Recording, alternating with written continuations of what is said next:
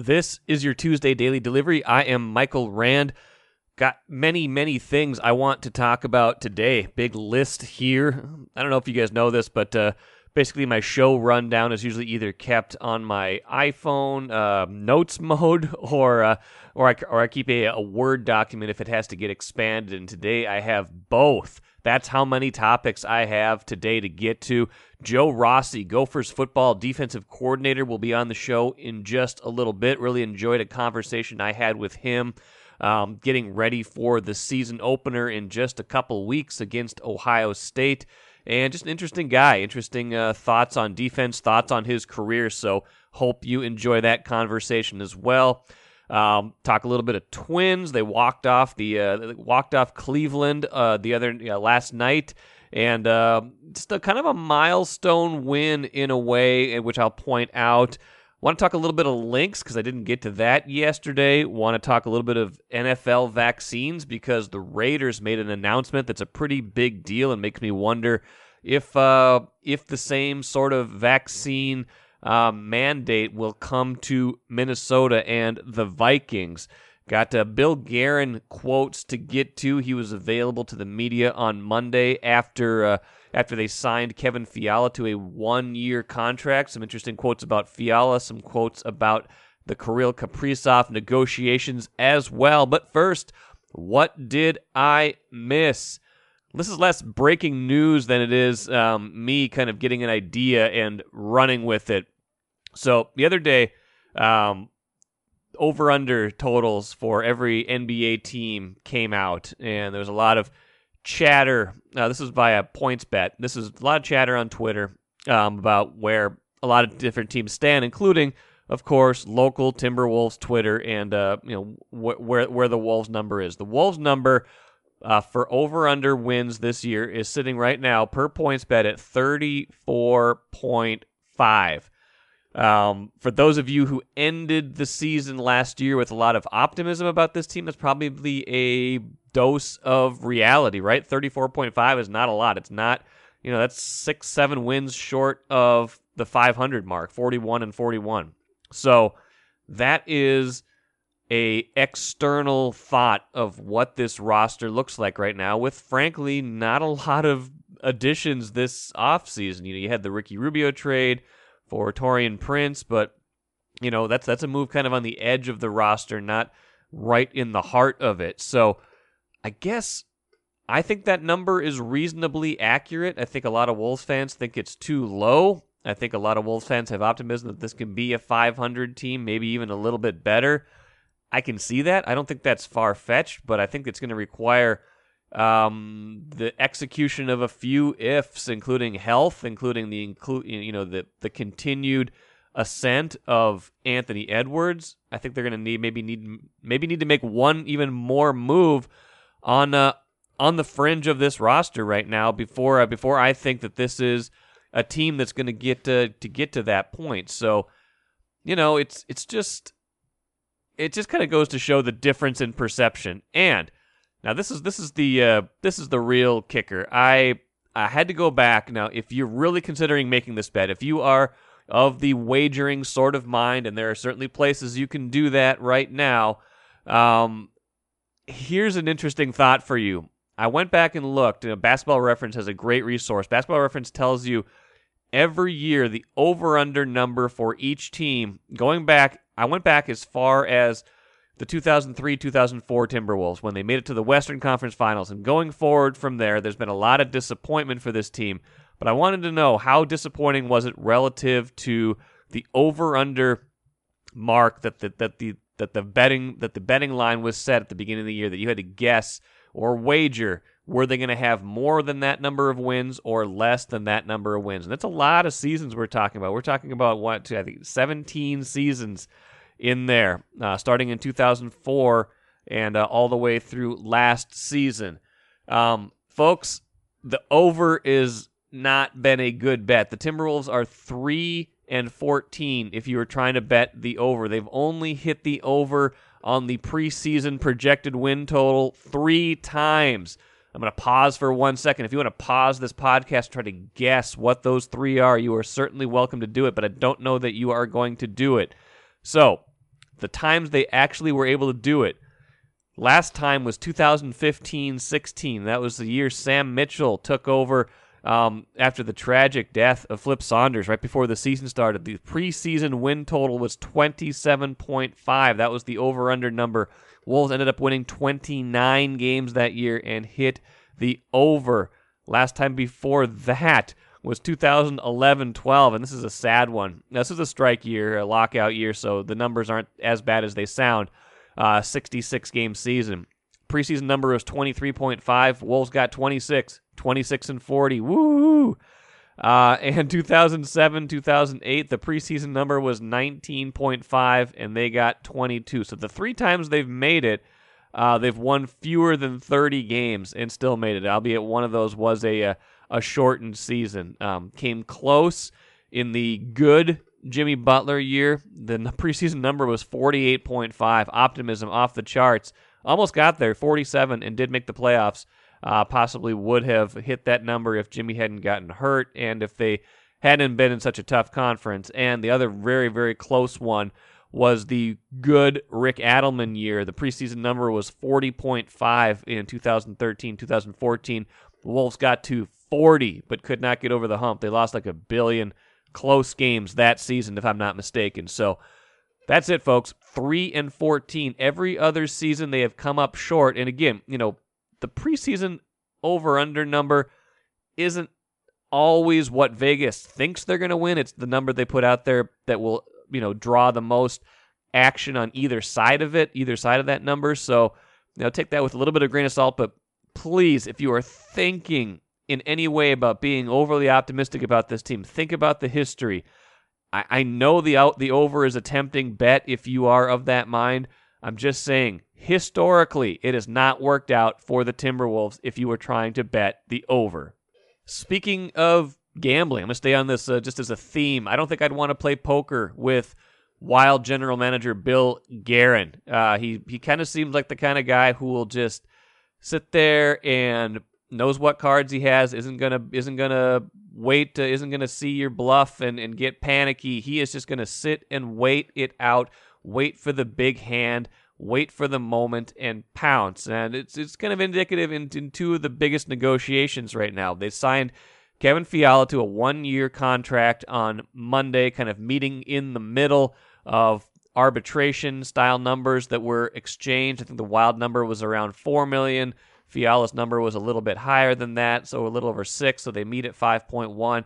He'll have another crack at it next year um, when he, when they can try to sign him to a long-term contract again, but you know the the big takeaway from this is you know Bill Guerin has a number in mind basically that uh, that he's willing to pay for some of these guys, and that that goes for Kirill Kaprizov as well. So. Here's what he had to say about the Fiala negotiations, which I think is a very practical way of going about this.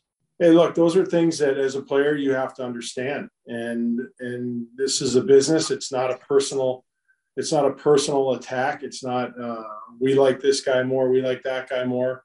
It's it's a business and we have uh, you know a salary cap we have a, a, budget and a pay structure that we have to follow in order for us to be successful and, and that's what we're doing it is a business right it's a business to a certain you know to a certain level it's it's fun it's entertainment but you know in a, in a sport with a hard salary cap when you are paying you know especially down the road when you are paying guys a lot of money Ryan Suter, Zach Parise, paying, paying them a lot of money not to play you have a certain number that you have to hit, or you're not going to be able to sign other players.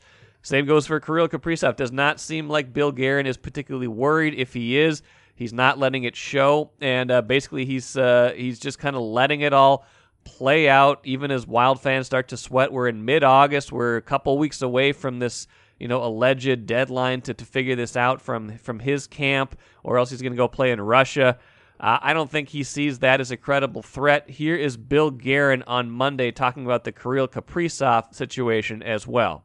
I think things are things are going well enough. Um, you know, we still have lots of time. There, there's no there's no rush or panic. I, am constant communication with uh, with Kirill's agent, and know, we we continue to move forward. Now, the flip side of this is even if you win the negotiation, sometimes you risk alienating a player, and I I, I do have a, a concern about that. Um, usually, if anything works out in the end, it's okay. But you know, I guess a recent example maybe being Jose Berrios. The Twins got tremendous value out of him over the years on kind of series of one year, um, you know, one year deals, team control type things. But when it came to you know trying to get him locked up to a long term deal, he was uh, he was not having it. So ended up having to trade him, and obviously the the way this season has gone played into that as well. But uh, you know, just keep that in mind as you watch these negotiations. I don't think it's going to be a trouble point as long as this as long as these guys get paid eventually. But uh, you know, Bill Guerin, I guess the overriding message here is Bill Guerin not messing around in negotiations, not going to be kind of hurried into any sort of deal that he is not ready to make.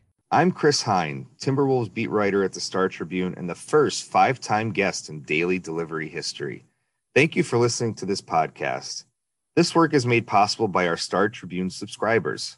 For unlimited access to the articles mentioned in this podcast, our coverage of Minnesota sports from pros to preps, and even all of Rand's future blog posts about how the Timberwolves should trade for players they will never get, go to startribune.com slash subscribe happy to have on daily delivery today Gophers defensive coordinator Joe Rossi. Um, first time on the program. Welcome, Joe. How are you doing? Doing well. Thanks for having me. Yeah, happy to have you on. Talk a little Gopher football, a little defense.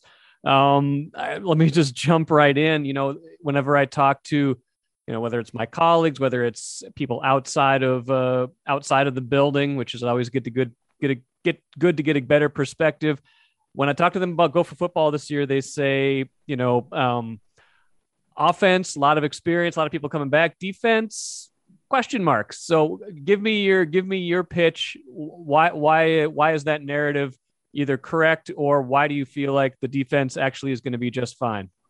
Well, I do think the narrative is correct. Uh, you know, they are from an offensive perspective. We have a lot of players back defensively. Uh, we had some new guys stepping in. Uh, you look at our season last year defensively. It, you know, it wasn't where we wanted at the beginning of the season. I think if you look at how it ended, uh, it, there was tremendous improvement from game one to game seven. Um, and, you know, I think we kind of referenced with our players that we kind of viewed that as our floor. And what I mean by that is how we ended is kind of our floor in terms of our potential. Um, the ceiling we didn't know what it's going to be. We still don't know what it's going to be. We determine that every day with the work that we put in. You know, we talked about that in the winter. We talked about that in the spring and thought they killed the, the winter program. And I thought they had a tremendous spring ball. Um, you know, and so when you take those two things into account, and I think we're six in, you got to, uh, I apologize. You know, the days start to run together. Yeah. A, a, college coach during training camp, I think we got six in in terms of um, padded practices um, or, and, you know, countable practices. But I think that, you know, we, we've got really good working. So, you know, I think the narrative's right. Uh, I think where the narrative's wrong is just because it wasn't where it needed to be doesn't mean it's not going to be where it has to be and where it has to be this season. And so I'm excited about the players that we've added. I'm excited about the guys who didn't have a lot of reps under their belt because of inexperience, COVID, uh, you know, quarantine, those types of things. They've got reps now. Uh, I'm excited about the freshmen that we've added. Uh, I'm excited about the defensive staff that we have. And so when you kind of take all those things into account, you know, I'm excited about what this group can can do. Um, I think that uh, you know I'm not going to make a case for what we're going to do. We're going we're going to show it. We're going to we're, we're going to do it, and and and we're going to you know no one wants to hear about it. They want to see it. But I can tell you, our guys are working really hard, and I really like the group in the room, and I really like our defensive staff. And with with with those things, you know, I feel confident that, that people are going to see a, a significant change in in what they saw at the beginning of the season last year.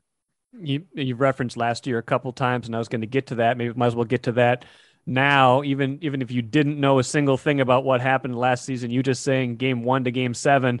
Uh, that tells you last year was not a normal year, and there was so many other things about last year that weren't normal. How do you even begin to describe what what that was? How do you even evaluate yourself and and the season you had because everything was so off kilter last year?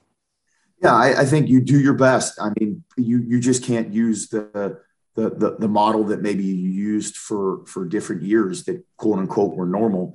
You know, when you take into account, um, obviously COVID, quarantine, uh, guys out in and out of the lineup, no spring ball, uh, all those things. And then you take uh, social injustice and all the things that were going around the country, but then also the fact that it, Minnesota, Minneapolis was really the epicenter for that.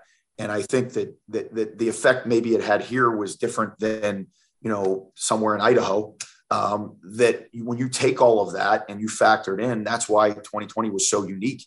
Um, and so I think you've heard Coach Fleck kind of reference that on, on multiple occasions. So I think what you do is you just evaluate it for what it was that year. And so you look at the season one through seven and you see who improved and who didn't and who needs work and any changes or anything that needs to be done within the defensive scheme or things of that nature. And then you evaluate where the guys are coming into January and then where they left and then where they were coming into spring and where they were when they left and then training camp and so on and so forth. So um, I, have just been excited about the work and, and, I'm excited about the people that we have. So uh, we've got a lot of work to do to get ready for the season. Still, this is a huge week. So is next week before we get into opponent prep. Um, but uh, they're on the right track for sure.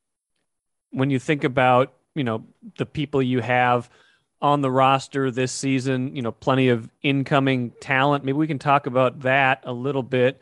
Some grad transfers, you know, other transfers of, of that nature. Some incoming, you know, players who didn't play last year uh, of the newcomers, give me, you know, two, three, four, however many you want, names, um, you know, skill sets that you think fans should be looking out for, excited about?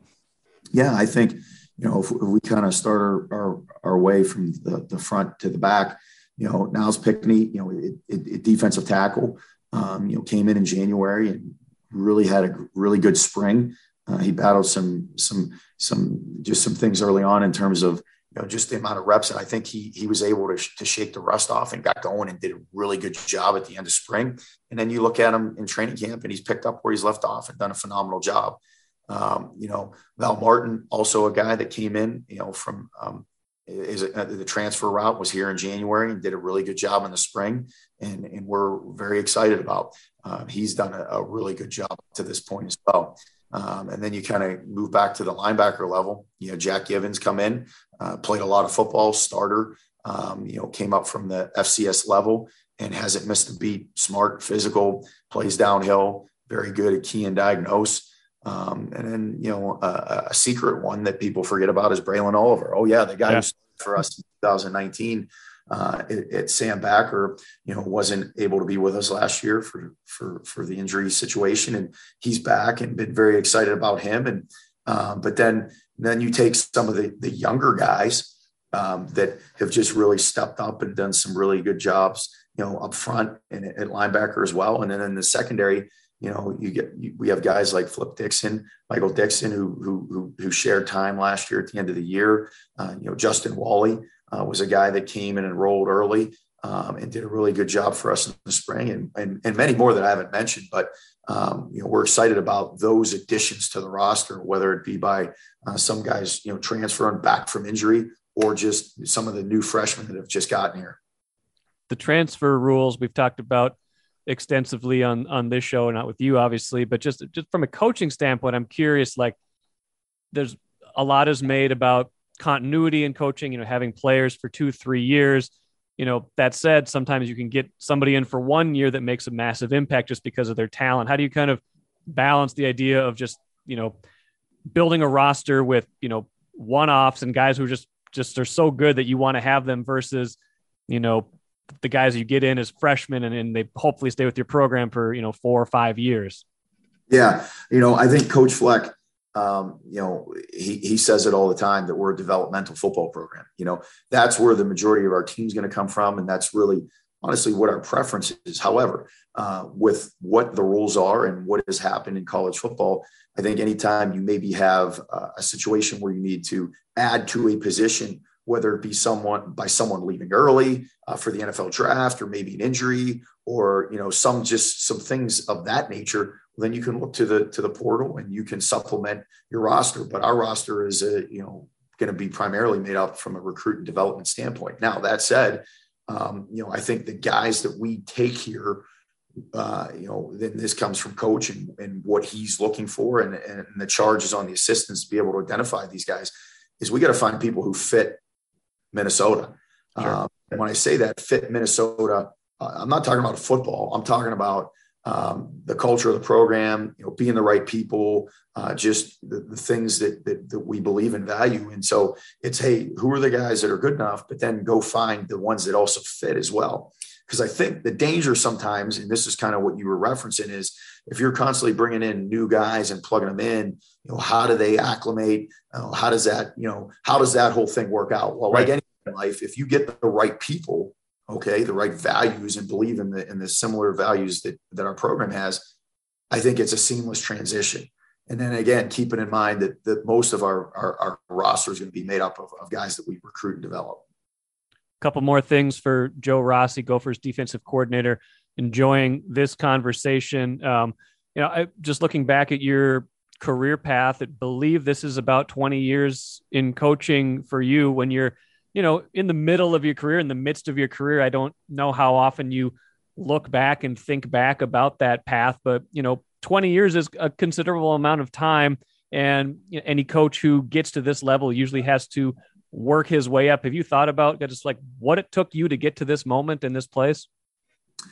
You know, I'm, here's what I would say. You know, I played Division three football.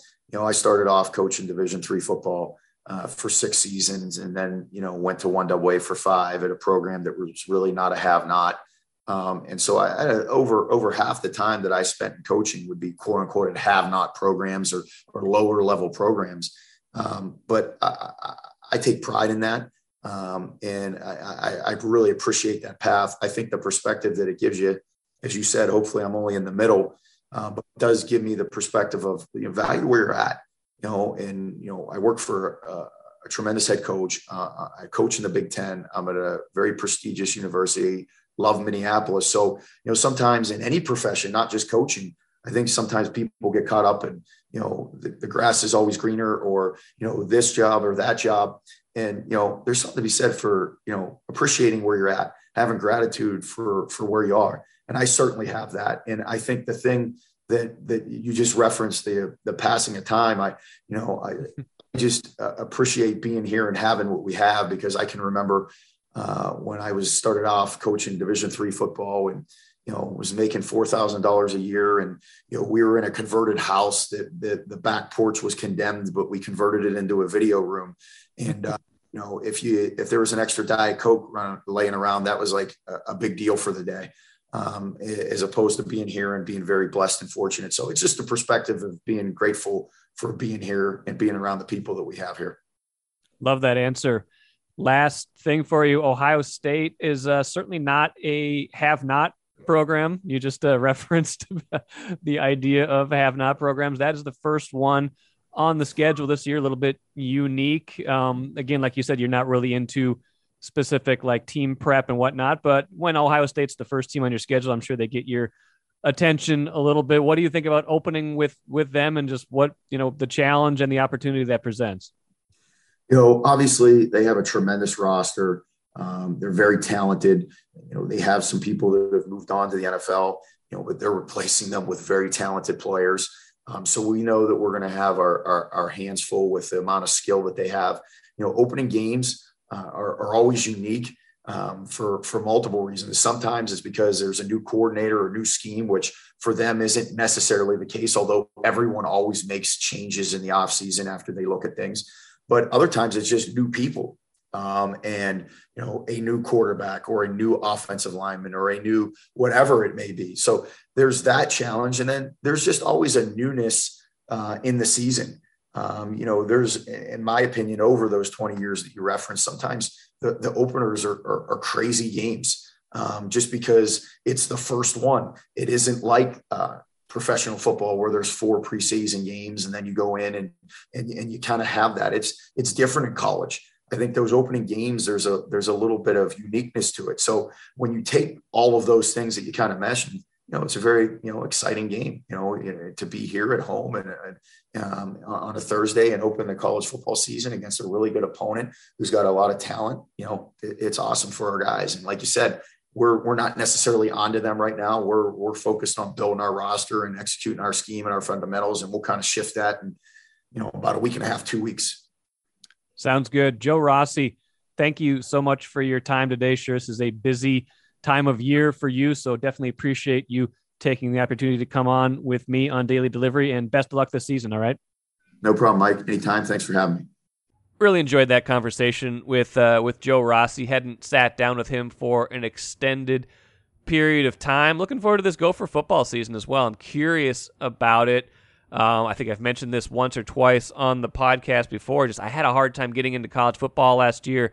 Felt like you know no fans in the stands for college sports really impacted those games more than others. But this season, with the return hopefully to something closer to normal and capacity in stands, we will see. Uh, we'll see a, a, a more interesting season, and we'll see the Gophers if they're able to kind of build on that momentum from two seasons ago and wipe away some of what happened last year. So the Twins with another walk-off win Monday. Uh, it was looked like it was a little tenuous. They had bases loaded, nobody out in the bottom of the tenth tie game. Then uh, I think Rob Refsnyder hit into a double play, and all of a sudden you're like, oh man, are they gonna? Is this one gonna go by the wayside? Then Jorge Polanco gets a hit right away, walks off Cleveland five four. Now you know the game, the individual individual game outcomes, like we've talked about, don't matter a whole lot right now. But I do have to mention a milestone. Twins now 53 and 66. Not great, not not good even, not even average. However, we talked a lot about the beginning of this season and how everything went wrong, how there were various reasons why everything went wrong. Um, and since then, it hasn't been nearly as bad. If the Twins are trying to point to anything that that says next season could be better, uh, maybe not, uh, maybe not a World Series or or nothing kind of year, but if things could be better next year, here's something for you to file away right now. Twins were 14 and 28 after a after losing the first game of the doubleheader to uh, to the Angels. That was that wasn't the overall low water mark of the year. They went further below that, but ever since that point, they've kind of been more or less treading water. And with this hot streak lately, with beating a lot of good teams, um, and now going eight and three in their last eleven games, Twins are now thirty nine and thirty eight since that moment. Um, again, 39 and 38 is not going to win you anything. It's a little bit over 500, but that does tell you that this team probably isn't as bad as its overall record is. That it just kind of hit this rut for the first six, seven weeks of the season. Everything that was thrown at them between the awful bullpen, the COVID interruption, um, you know, the tragedy at the start of the year with Mike Bell passing away, all those things that we've talked about many times on this show um, they they kind of eventually found more of an equilibrium and are now 39 and 38 since that point. I'm not trying to say, hey, great, throw a parade for them. I'm just saying, if you're looking for reasons for optimism next season, think about how they are finishing this year as opposed to how they started this year. Speaking of how you finish versus how you start, Lynx, big win the other day after the post Olympic break, the resumption of the season, beat New York. They have Connecticut again uh, tonight, and that's uh, gives me a chance to talk about. This team started 0 4 this season, got this season turned around with an overtime win over Connecticut that kind of launched them on this path. Started 0 4, now 13 and 7. That will tell you they are 13 and 3 since that start. Very much trending toward a playoff berth, very much trending toward a team that will be a force to be reckoned with at the end of the year. So, if you were worried about the start of the year with the Lynx, uh, look now. 13 and 7 overall, 13 and 3 since the beginning of that season. Very impressive stuff, and a chance to go even further uh, tonight against uh, Connecticut. Let's end with the cooler.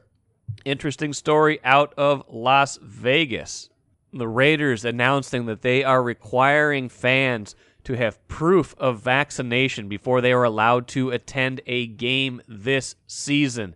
Um, they also will be providing on site vaccinations. If you are vaccinated on site, you'll be allowed to enter, but you will have to wear a mask. Now, New Orleans uh, was the first team to jump into this mix, but they have their their policy is kind of a mix of vaccination or negative test result from the last 72 hours. Raiders are saying you must be vaccinated uh, as part of the health directive from uh, Nevada. So, wondering if this will be followed in other markets, wondering how this will play out, especially with the Vikings this year, who do play in an indoor, albeit gigantic facility. Is this policy going to come league wide? Will it be team by team, you know, based on how different areas are doing with COVID? I will be very interested to see that and uh, um, we'll we'll see how this plays out. Dave St. Peter on the show the other day indicated that various teams are thinking about these things, um, especially the teams that play inside. So, interesting thing that we will see how they navigate this going forward. That'll do it for today. Phil Miller expected to join me on Wednesday's show. Spencer Hall should be on Thursday's show. Some people asking me when Spencer's going to be on. Thursday should be the day for Spencer Hall and some more college football talk. Thanks for joining me today on Daily Delivery. Download this podcast. Please write a review or leave a rating if you would, and I'll see you again on Wednesday.